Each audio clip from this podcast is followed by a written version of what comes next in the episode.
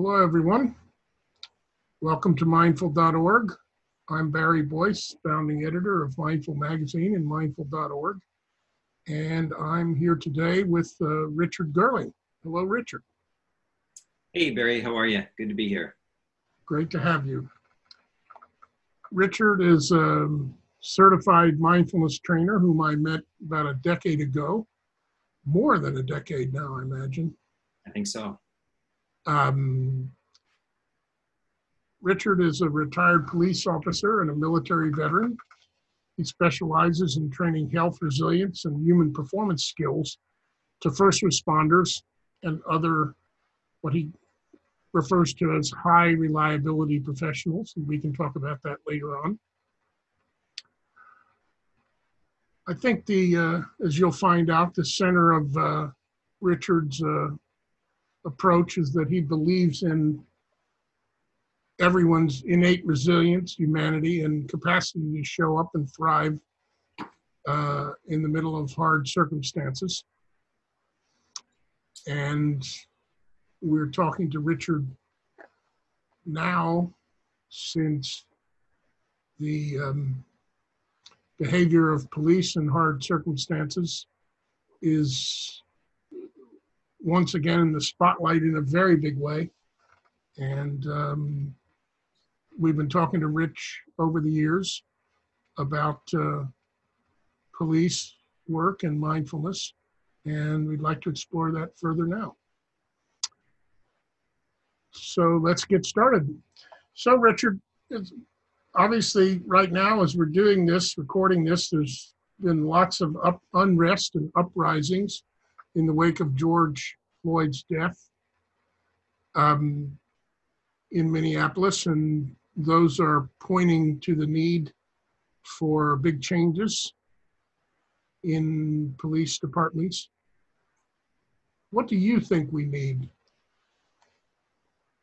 Well, you know, I think the first thing I'll say, Barry, is that um, kind of like you alluded to in your introduction, I, really believe in the humanity of of the humans walking around on this planet, and there's a there's a shadow side to to our existence, but there's also just a beautiful side. And you know, so despite the turmoil that we're in today, uh, particularly in policing, um, there really is hope.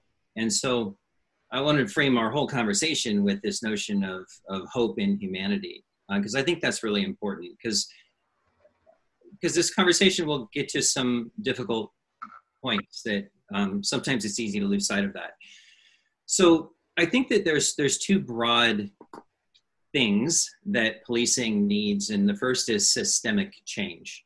And that systemic change is going to, to look like a lot of different things. And I'm not going to get into the weeds and all that because, quite frankly, um, I couldn't tell you exactly what policing needs, but I know that we need some systemic changes we probably need some adjustments to laws, both state and federal here in the U.S. around um, how policing is is um, how policing services are delivered in the field.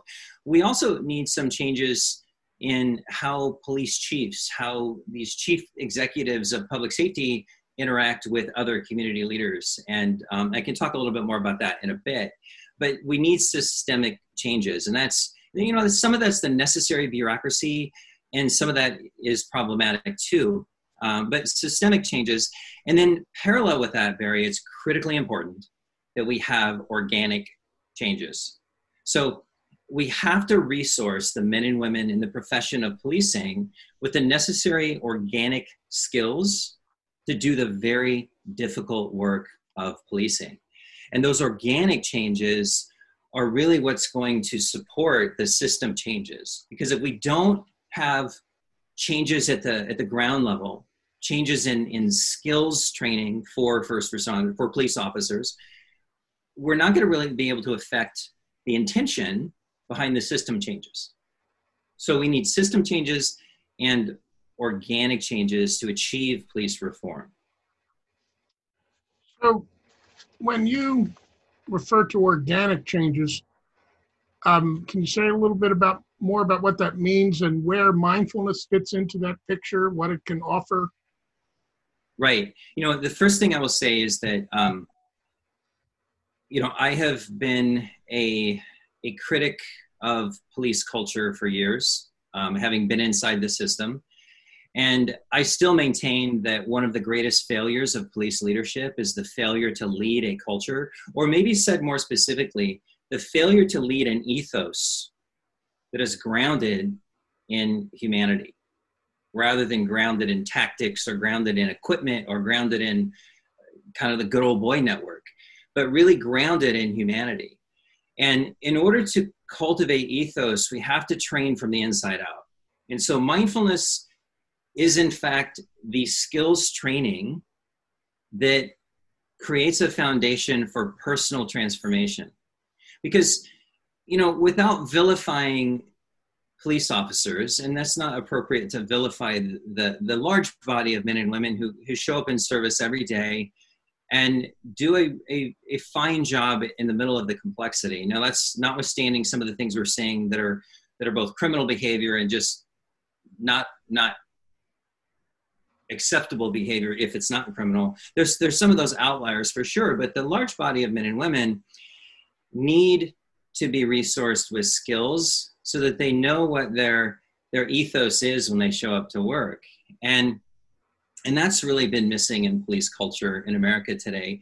And we see a uh, kind of a deep divide between the culture that's emerged, that's been driven by a number of forces, to include labor unions, to include the market economy, uh, the divide between the culture and what the American people expect. And so, what we have today is this, this extremist position between what what people expect in the community and what police culture is delivering. And so that, that reckoning, I think, is a very positive thing, even though it's going to be very painful in, in many ways. Um, but training organic skills really means training skills and awareness and compassion. And so now I've just defined what mindfulness skills training is all about. We're teaching skills of self-awareness.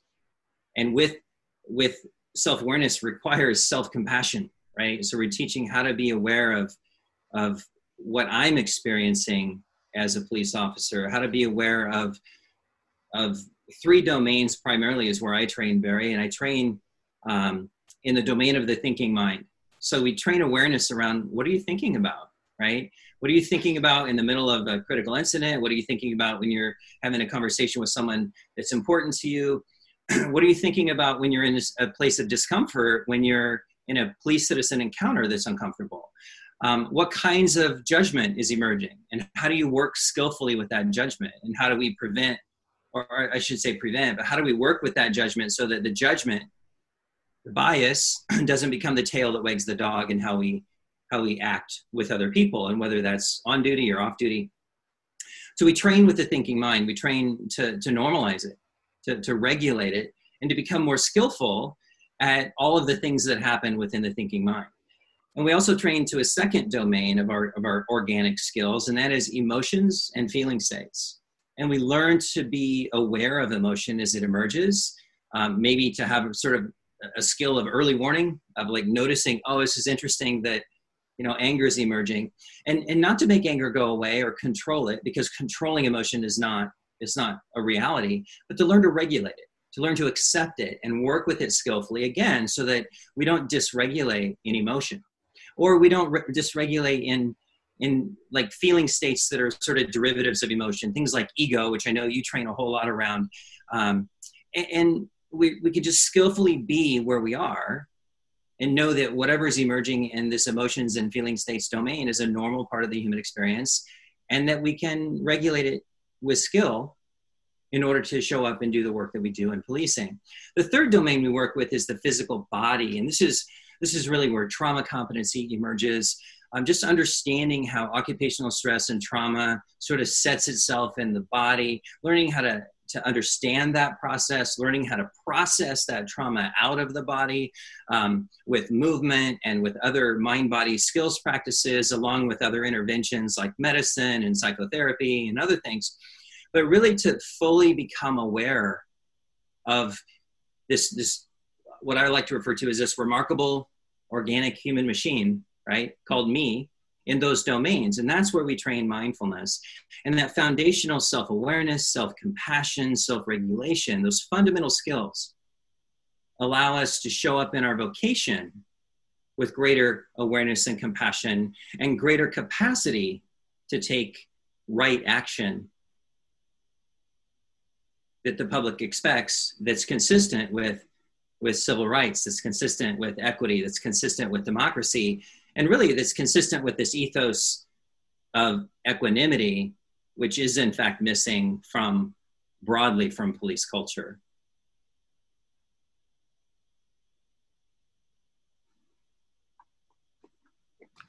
Thank you for that discussion of those three domains. That's very helpful.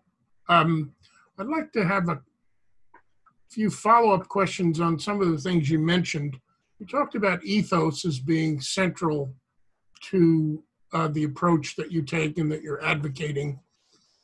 Is that a possible response to the bad apples argument? So you have the argument that, okay, as you were suggesting, the the vast majority of members of police forces are um, good and decent people trying to do a good job, and then there are some bad apples. If we get rid of the bad apples, then it'll be fine. And there's, you know, complete distrust of that argument. Sounds like to me you're saying, yeah, remove bad apples, but if you don't change the ethos, then there's no real change.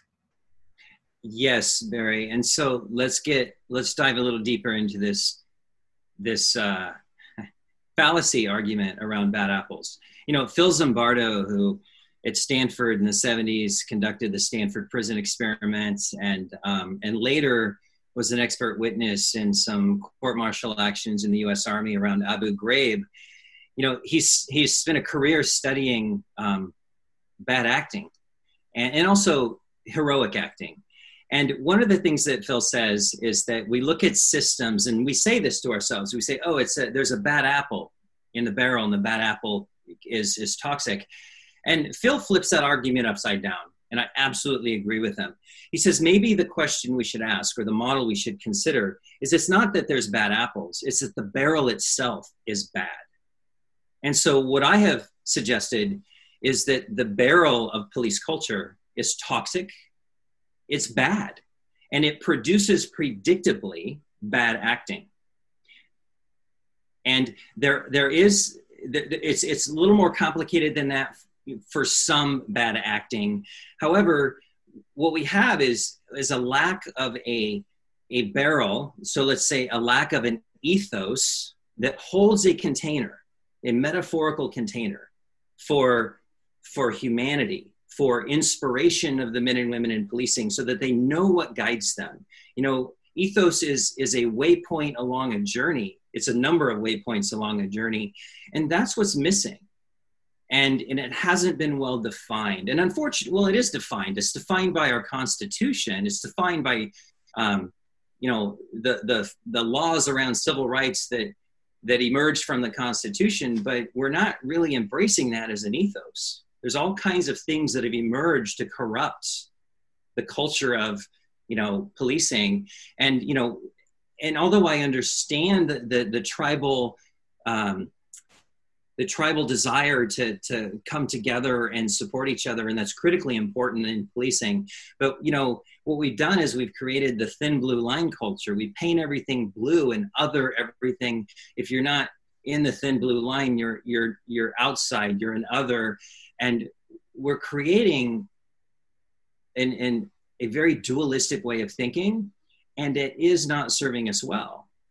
And that's the same kind of thinking that results in tactical mental models that we saw in Buffalo, New York, where you have a riot team of, of good people, good police officers, but the way they're trained and the way they're thinking, because they're not guided by an ethos that allows critical thinking, they just roll right over a 75 year old man who one of the cops pushed to the ground. And I mean, it's a great example of the barrel, right?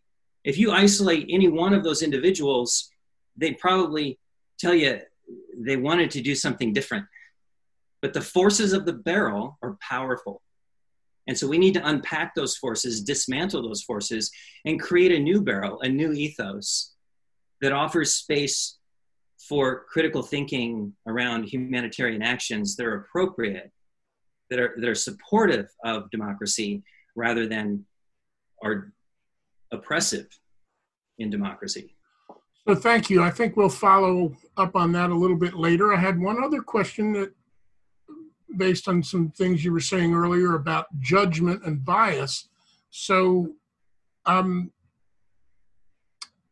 there are biases that we all have as part of our makeup. And um, then we have the need to make good judgments. How do you see the relationship between uh, biases that we have and some of which can become ingrained and entrained and toxic and good judgment and yeah. Um, well the first thing i want to say is i think that one of the one of the most significant biases in in police leadership and police culture is the refusal to believe that there's biases at all so um, that's the first barrier to get through and i think we're making some progress with that um, based on some statements we're seeing from police agencies, police leaders. So this is where trauma comes in, Barry. And predictably, exposure to human suffering, or said differently, exposure to occupational stress and trauma that goes unmitigated. So, in other words, that's not adequately processed into recovery and healing and growth. Occupational stress and trauma predictably creates biases with police officers. And we see this on a regular basis. If, you know, I could give examples, but I don't think I need to. And so part of the problem with bias and judgment is it becomes part of a trauma injury. Now, I'm not making excuses, I'm explaining what the science is telling us around this. So I'm a three, four year, five year police officer, and I've seen so much human suffering and I've seen so much of the shadow side of humanity that I'm really cynical. So this notion of being cynical is a predictable outcome of being a police officer if it's not properly mitigated, right? If there's not an ethos to help guide me from cynicism and, and darkness in my own thinking, then now suddenly everything I see is a cynical lens. So now it's, oh, this person's a victim of crime. Oh, they sure made a, a mistake by, you know, leaving their laptop in their vehicle while they went to lunch at the restaurant. No wonder, of course, it's going to get stolen. Or, oh, you can't leave your your partner who's assaulting you. Well, if you just would leave, this wouldn't be a problem. Those kinds of judgments emerge, and they first are very subtle, and eventually they can become um, really open, right? And so we move through the world looking at other people as almost reducing their humanity dehumanizing them through judgment, not because we wake up one day and say, hey, I'm going to go dehumanize a bunch of people, but we wake up day after day without adequately addressing trauma injury, without actually seeking the appropriate kinds of interventions of medical intervention and psychotherapy and social and spiritual intervention to move into recovery and healing and, and possibly even post traumatic growth so that we can come back to this ethos and serve again with skill and with equanimity. And so um, bias emerges and it creates all sorts of failures of, of, of judgment. It creates all sorts of um, discriminatory behavior. And, and it's, that's a very serious problem in policing across America.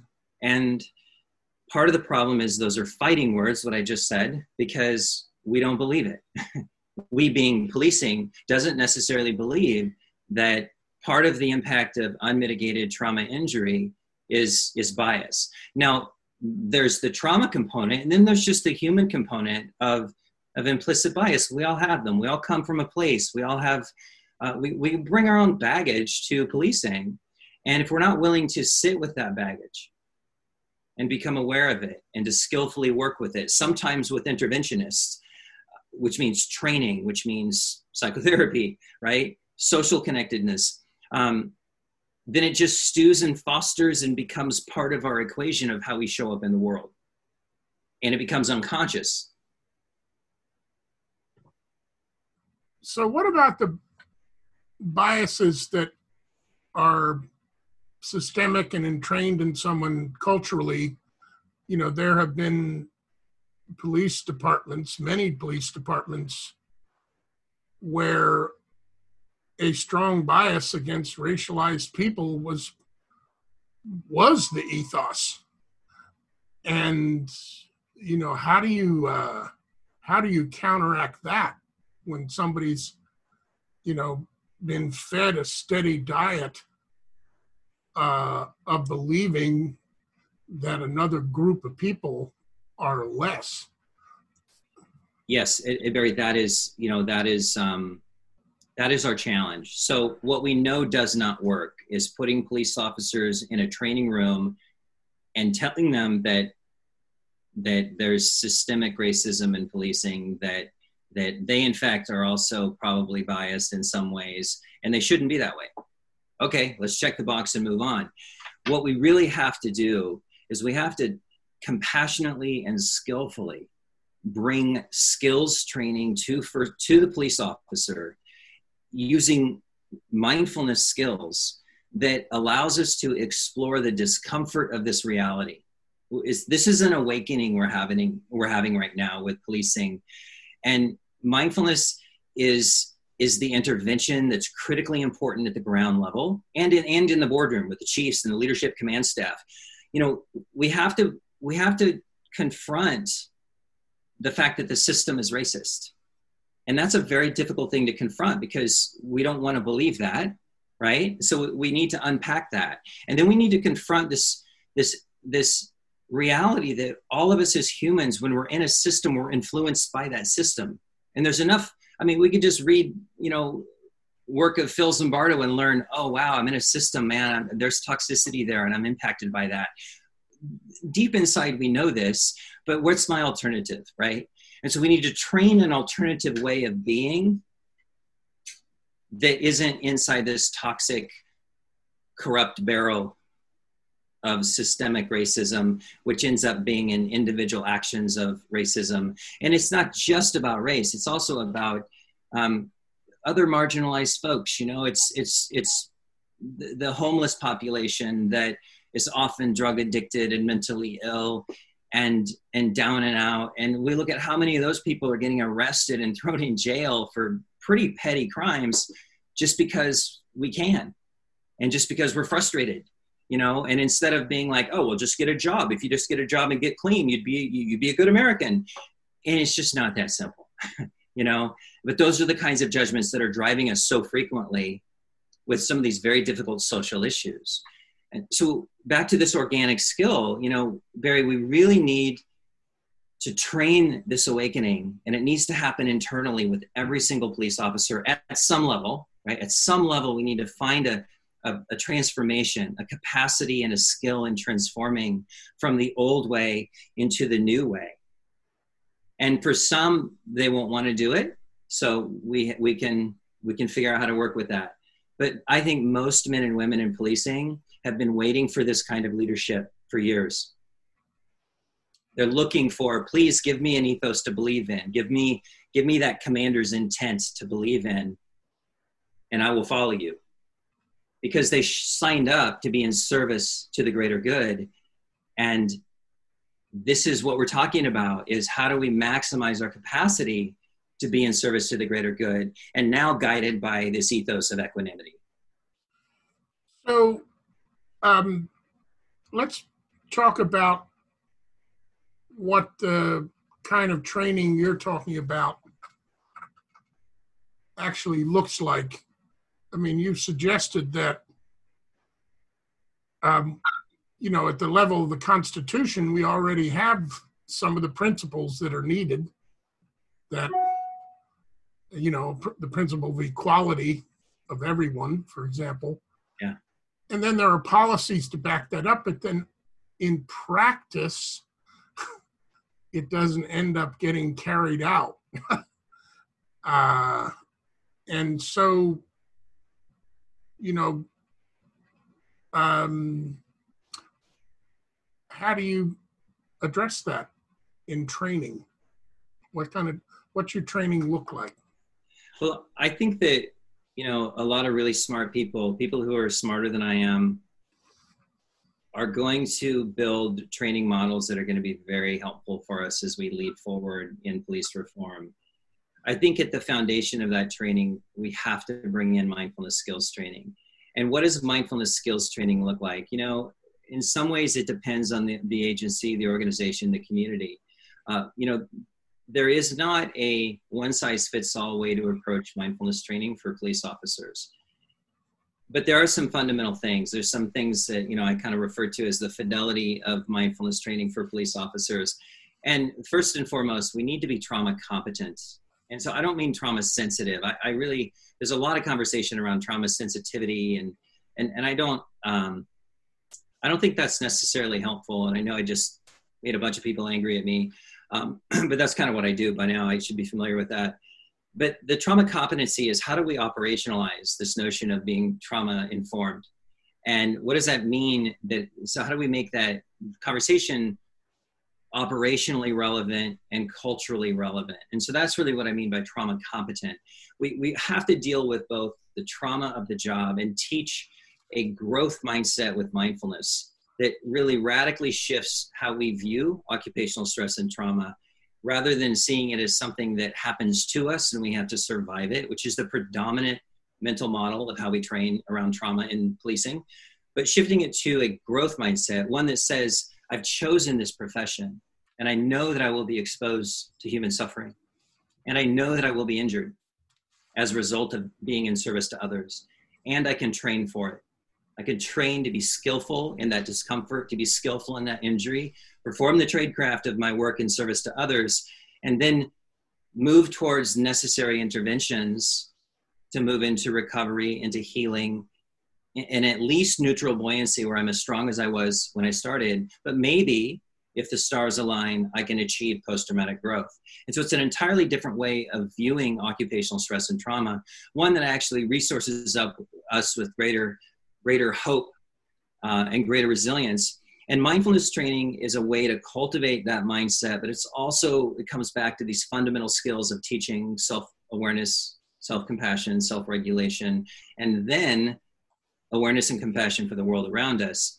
And I think that the training model itself, Barry, needs to be intensive. You know, this is not a three hour course. We've seen that fail up in Minneapolis. This is a a organizational effort that is both from the top down and the bottom up. So as we're training the boots on the ground, the men and women who are out in the field working, engaging with the public, we need to train with some intensity over a long period of time. And we must have the chief suite train as well. So the chiefs, the command staff, not only need to train in mindfulness, but need to be they need to be training in mindfulness skills with with greater um, intensity and what we need is leadership teams to not only train in skills, but to embody those skills and to practice those skills as a way of being in how they lead public safety and how they show up in, in that space of public safety leadership. So we need, again, top down, bottom up. And we also need to create infrastructure inside of police organizations. We need to build peer coaches. I could talk more about that later. We, we also need to partner. This is unique to police training. We need to partner with community mindfulness teachers. And we need to have the influence and the accountability and the creativity and the diversity of our community trainers to be right alongside us in policing as we shape what mindfulness training in police looks like over the next 10 years.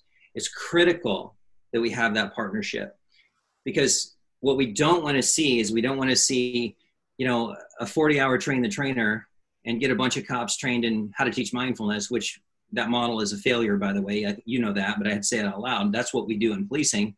And then now we train our own people internally. We will corrupt it. Why? Because back to Zimbardo, the barrel is bad, right? The barrel will corrupt mindfulness if we don't do it well. We don't have external input on that internal container. Um, we're going to see more problems. So, um, you're not training individuals either. You're training teams, right? Is that you have to? I think it's both, Barry. I think the focus really ought to be on training teams. That's that's how we're going to see the greatest efficacy here. But also there is a space to do individual coaching to train individuals. But but really this is about team training and it's about smaller team training. So we're saying I don't in my experience, you know, 25 people is a is a really good number to work with, um, particularly if they are a team. Um, that's very helpful. I think there's also a model that we we train non-teams. So we take 25 people from 25 or maybe 15 different agencies across the nation, bring them together and, and do an intensive training together because that has power too. And so there's many training models. Like well, my favorite one is a three-day residential intensive. I call it a resilience immersion training, and it's really, it's it's a very intensive personal journey of mindfulness skills training, and um, I love the model. It's it's really helpful for people. Uh, I think, frankly, I think that particular model or something very similar to it ought to be an annual requirement for police officers. And this is the thing: we can't just train once and okay, good. Barry's a police officer. Barry's good. He's had his training. We have to continually refresh and, and advance this training in large part because what we know about occupational stress and trauma is that it erodes our human skills. It erodes compassion. It erodes empathy. It erodes our health and well being. And we must continue this kind of training throughout the arc of the officer's career if it's going to be effective, if it's really going to be transformational. We have to sustain that transformation. So you've described what uh, what a mindfulness training for police could look like and some of the work you're doing. Um, you've also referred to the need for systemic change supported by citizens, civilian leadership, mayor's offices, uh, local police leadership, chiefs. Um, wow, that's a lot. I mean, how does that begin to happen? You know, there's a lot of entrenched bureaucracies. And, you know, of the thousands of police departments out there, how many are going to be open to something called mindfulness, which they're going to think of as weird? You know, it's a big question. I mean, how do you, what are the next uh, steps? And, you know, how do you see that? Yeah um, you know i think the first thing i want to say is is no matter no matter how this institution of policing evolves it is still a system and systems by their nature are imperfect and systems that are imperfect by their nature can and will cause harm on some level. So we're not going to get this perfect you know reform is not we're going to see unintended consequences and, and i'm not saying that that's a reason not to move towards reform um, but i think we have to be realistic about how difficult this is. And i don't know that i have a perfect answer for you barry on you know how do we do this um, except that i think you know if police leaders across the nation are, are serious about reform i think it starts internally and so, in other words, I think that police leadership, um, you know, I'm talking chiefs and command staff, the top tier of leadership in an organization. Every single one of those teams should should start their own journey of contemplative introspection and transformation, and um, that can look like a lot of things. Mindfulness can sure be a component of that, but until we recognize where we have failed within the system where we can grow as an individual as a human as a, as a member of this you know democracy but also as a member of this planet where we can grow as a leader in law enforcement a leader in our community until we're willing to really explore that. You know we're going to the we're kind of going to the the the social justice gym here and we're going to get a really kick-ass workout and and it's hard. And we have to step into that space of of self-reflection and and personal and professional growth and i'm not convinced that that's that there's inspiration to do that Um, in some places, there will be. And in those places, I think community can support that effort of transformation. And I think communities are going to see some remarkable reform and transformation with a, a new model of community collaborative public safety. And um, from my perspective, I'm not sure how we can achieve this kind of transformation without intensive integration of mindfulness skills training. It doesn't have to look like how I do it. It can look like a lot of different things. I just don't know how we can do it without this. Um, and, and, and you know to remind your your the, the audience, um, I've been studying this as a as a student of stress and trauma for 17 years, and I keep coming back to my own practice in mindfulness. I keep coming back to the the demonstrated efficacy of mindfulness training by researchers. I keep coming back to the wisdom of mindfulness. And right now, in this crisis, we have to turn in part to what we know about the wisdom and science of mindfulness and bring it in, maybe not knowing exactly what it's supposed to look like, but trying it on and, and looking for change. But change begins right here. So it seems like if you're talking about community cooperative public safety informed by mindfulness, it will be interesting if it's tried in a few places. Yeah. Um, you know, kind of a pilot like, and and uh, as you're suggesting, researched.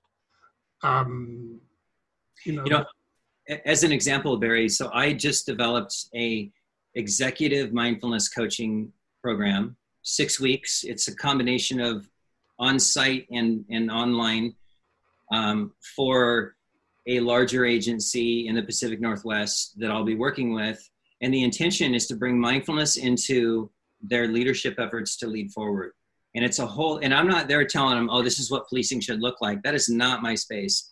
I'm there to coach them to facilitate the skills of awareness that allow them to reckon with their own baggage around policing, but also to reckon with this this notion of how do I train toward equanimity so I can sit in discomfort and lead forward in discomfort with my community to achieve what the American public is telling us we need to see in policing today. And so I think there's a lot of ways. That's just one training model that could be incredibly helpful. And I have this courageous group of, of senior police leaders who are willing to step into that training space. And I'm really excited by that. You know, again, that's one way to, to move forward to integrate mindfulness into police leadership. So I have just a few more questions. Um, we've been talking about systemic change, change at the leadership level, change at the community level. Is there anything you have to offer for that one uh, renegade officer who uh, approaches me at a mindfulness conference and maybe even kind of whispers and decide, you know, I'm a cop and boy, do we need mindfulness, but I don't know how to get that started. You know, they're a lone wolf and in in their department or maybe there's one or two other people um so what you thought about that person Yeah, that that's, woman that's or man really great question. Um, I've lived that life, so I can say some things about that. You know, I think the first thing is to become a student. Become a student of one, occupational stress and trauma, and understand what the data says around that. Um, and then subsequently, uh, that journey will take you to becoming a student of resilience and performance and humanity. Um, become a student of mindfulness. Cultivate your own practice, find teachers and mentors, and really dive into your own practice. Um, you know, as, as my first meditation teacher, Grant Rogers, told me years ago, you teach from your practice. So cultivate that foundation. The, the other thing is to to cultivate relationships internally. You know, it's it's really easy when you are a change agent to want to vilify those who don't agree with you. And part of the mindfulness practice is bumping up against conflict and disagreement without vilifying or creating opponents inside your organization. So you want to cultivate respectful relationships, but also you can be very intensely uh, passionate and, and intelligent about your your arguments, but be a champion of the science, be a champion of of, of the need for change. And right now is, you know, it's not that difficult to make an argument around how the science of mindfulness is a, a natural, uh, evidence based training to integrate into our efforts. Um, and then really cultivate partnerships beyond the police department. You know, so this might be your meditation teacher, but it also might be it might be a community leader who's interested in police reform. Cultivate partnerships with people that are not like you, that don't look like you, that don't come from the same space as you. Learn, get uncomfortable, grow in that discomfort, and, and raise your capacity to speak for change and to lead change. And never underestimate your role in an organization of influencing others and leading change. You don't need to be the chief to drive change. Thanks. That's extremely helpful. Um, so, another question is we have a community of mindfulness teachers. Uh, we don't have near enough mindfulness teachers to do um, to offer mindfulness in all the realms that it could be helpful. And for us to learn while we're doing that you know not go in thinking okay we're the mindfulness people? We're going to come in and solve um, the garbage problem in your city for you we don't know anything about how it works but we know how to meditate um, so we have lots of mindfulness teachers, as I'm saying, though not quite enough. On the other hand, to date, to be honest, we've mostly been serving people who already have extremely comfortable lives. Um, what can the mindfulness community do to support the movement toward widespread integration of mindfulness within policing? Yeah, really great question, Barry. And I think that um, you know, I think the first thing we need to understand in the, in the mindfulness training community is we need to understand our limitations, and you you alluded to that. You know, um, if I'm really skilled at teaching meditation to um, to teachers, I may not be very skilled at teaching meditation to police officers, and so we need to understand those limitations. It doesn't mean that we can't become competent to do that, but but what I have seen a fair amount of are mindfulness teachers who kind of have this sort of one size fits all. Well, I teach mindfulness, so therefore I can go teach you know police officers because I teach doctors or I teach this other population. And and so the challenge is, I think what we need to do is we need to create training programs and um, and actually, I talked to UCLA to Mindful Awareness Research Center yesterday, and we're in collaboration conversations around doing training um, to do a workshop. Maybe it's a, a two day workshop. We're not entirely sure yet, but to do a workshop for mindfulness teachers that's all around two things trauma competency in context to policing and cultural competency in context to policing so we can prepare teachers to go into their communities and have conversations and build relationship. But the very first thing a mindfulness teacher needs in order to ha- open the conversation to teaching mindfulness to a police agency is relationship. And what frequently happens is people come to the door of a police precinct, they want to talk to the chief or another leader, and they say, I have a solution for you. And I will tell you, hands down, um, you're just going to get rejected. Got to figure out how to cultivate those relationships first, right? And then you know we can move into the space of conversation and training. Um, i also think you know that we we probably ought to have more training components more lesson blocks within our teacher training programs that, in, that include some cultural competency around policing. Um, so that as people are learning to become meditation teachers they're getting a little bit of exposure to to that. And i know that you know like Fleet Maull does that with engaged mindfulness institute. And um, i suspect that we're going to see more of that in other training institutions. Um, we're not making people experts you know but we're just exposing them so they can begin that journey if they choose to and, and how to move forward and learn. The other piece we need you know moving away from the mindfulness teacher community is we really do need to build an infrastructure, a, a training schoolhouse that teaches not a meditation teacher high standard, but a, a coach, lower standard coach. And so I call this a peer coach. And so I partnered with um, a really skilled teacher out of San Diego, a guy named Pete Kirchmer, who spends a lot of his time with athletes. Um, and he and I have built a peer coach program where we're taking first responders, moving them through a relatively intensive training program over a period of four or six months, depending on the program. And they graduate with the capacity to go back to the organizations and, and, and to be to be a champion, to speak intelligently, to help lead, to help lead alongside senior leaders and strategies around integrating mindfulness, to even coach mindfulness, to to introduce mindfulness to a small team of police officers. You know, do some fundamental mindfulness practices and talk about things like the science, you know, of mindfulness, the science of trauma, and and growth mindset and equanimity. And so really to, to bring this peer coach infrastructure into organizations so the peer coaches can work alongside now we're back to the mindfulness teacher community they can work alongside the mindfulness teachers in the community who can be mentors for the coaches who can be teachers for the coaches. And so now we have this beautiful community based mindfulness training model for policing that holds accountability that brings synergies of diversity and and that avoids any kind of um, institutional systemic uh, corruption that, that a barrel can often bring. So, thank you. That uh, makes a lot of sense. Um, last question. So, you've mentioned some things you're working on. Um, what uh, what's your outlook for the future?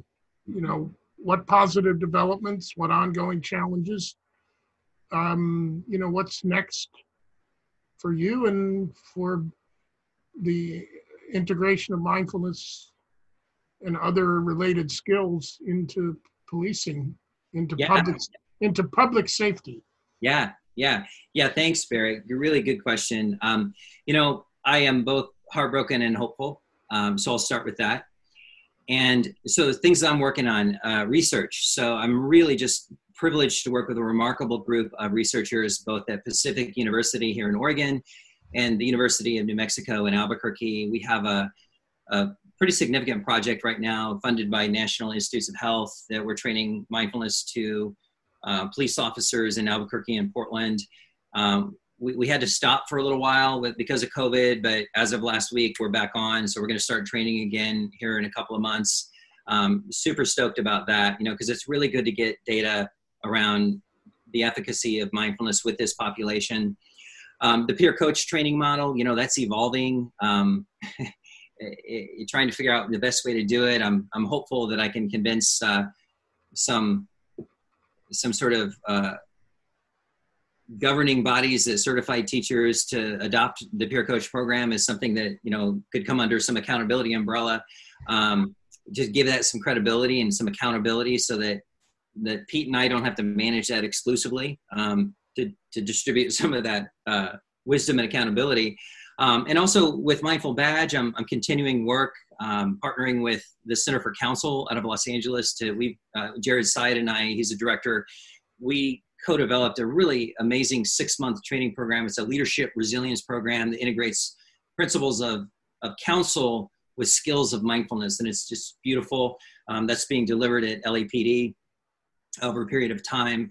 And uh, I think we're going to be delivering that in the Bay Area, um, the east side of uh, the Bay here pretty soon once we get sort of permission to, to start training again on the ground.